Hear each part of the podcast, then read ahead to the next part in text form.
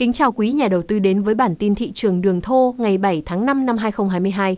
Tốc độ sản xuất đường tại Brazil tăng nhưng vẫn chậm hơn nhiều so với năm ngoái. Theo báo cáo chính thức từ UNICA, sản lượng đường của vùng Trung Nam Brazil trong hai tuần đầu tháng 6 đạt 2.14 triệu tấn, giảm 0.09 triệu tấn tức 3.81% so với cùng kỳ năm ngoái và thấp hơn 10.83% so với dự báo từ S&P Global 24 triệu tấn một tỷ trọng sử dụng mía để sản xuất đường đạt 44.44%, thấp hơn so với cùng kỳ năm ngoái. 46.24% và dự đoán từ S&P Global 446% một tính đến hết ngày 16 tháng 6. Lũy kế sản lượng đường tính đến hết ngày 16 tháng 6 đạt 7.19 triệu tấn, giảm 2.21 triệu tấn âm 23.64% so với cùng kỳ năm ngoái. Con số này cũng thấp hơn 1.28 triệu tấn, tương đương 15.1% so với mức trung bình 5 năm và chỉ cao hơn một chút so với mức thấp nhất trong 5 năm trở lại đây, mức 6.73 triệu tấn của niên vụ 2019-2020.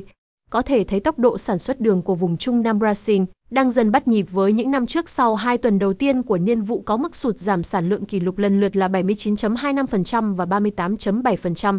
Tuy nhiên, lũy kế sản lượng đường của vùng vẫn ở mức thấp hơn nhiều so với cùng kỳ năm ngoái cũng như trung bình 5 năm trở lại đây.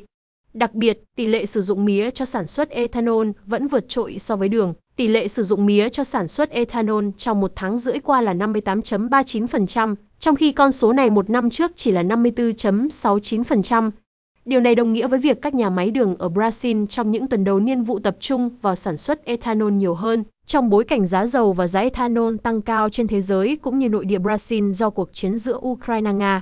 Tuy nhiên, điều này có thể sẽ thay đổi trong thời gian sắp tới do dự luật mức thuế trần cho năng lượng của chính phủ Brazil. Chính phủ Brazil thông qua dự luật đặt mức thuế trần ICMS cho năng lượng. Cuối tuần vừa qua, chính phủ Brazil đã thông qua dự luật giới hạn thuế ICMS đối với nhiên liệu ở mức 17% âm 18% và giảm thuế PIS, COFINS và CIDE đối với xăng và ethanol xuống 0 Rian M3. Điều này sẽ gây ảnh hưởng lớn đến nhu cầu sử dụng ethanol nội địa tại Brazil khi giới hạn mức thuế đối với xăng dầu xuống còn 17%. Hiện phần lớn các bang của Brazil đang đánh thuế xăng rất cao thấp nhất là 23%, cao nhất là Rio de Janeiro 34%, trong khi mức thuế cho ethanol thường thấp hơn rất nhiều so với mức thuế đối với xăng truyền thống.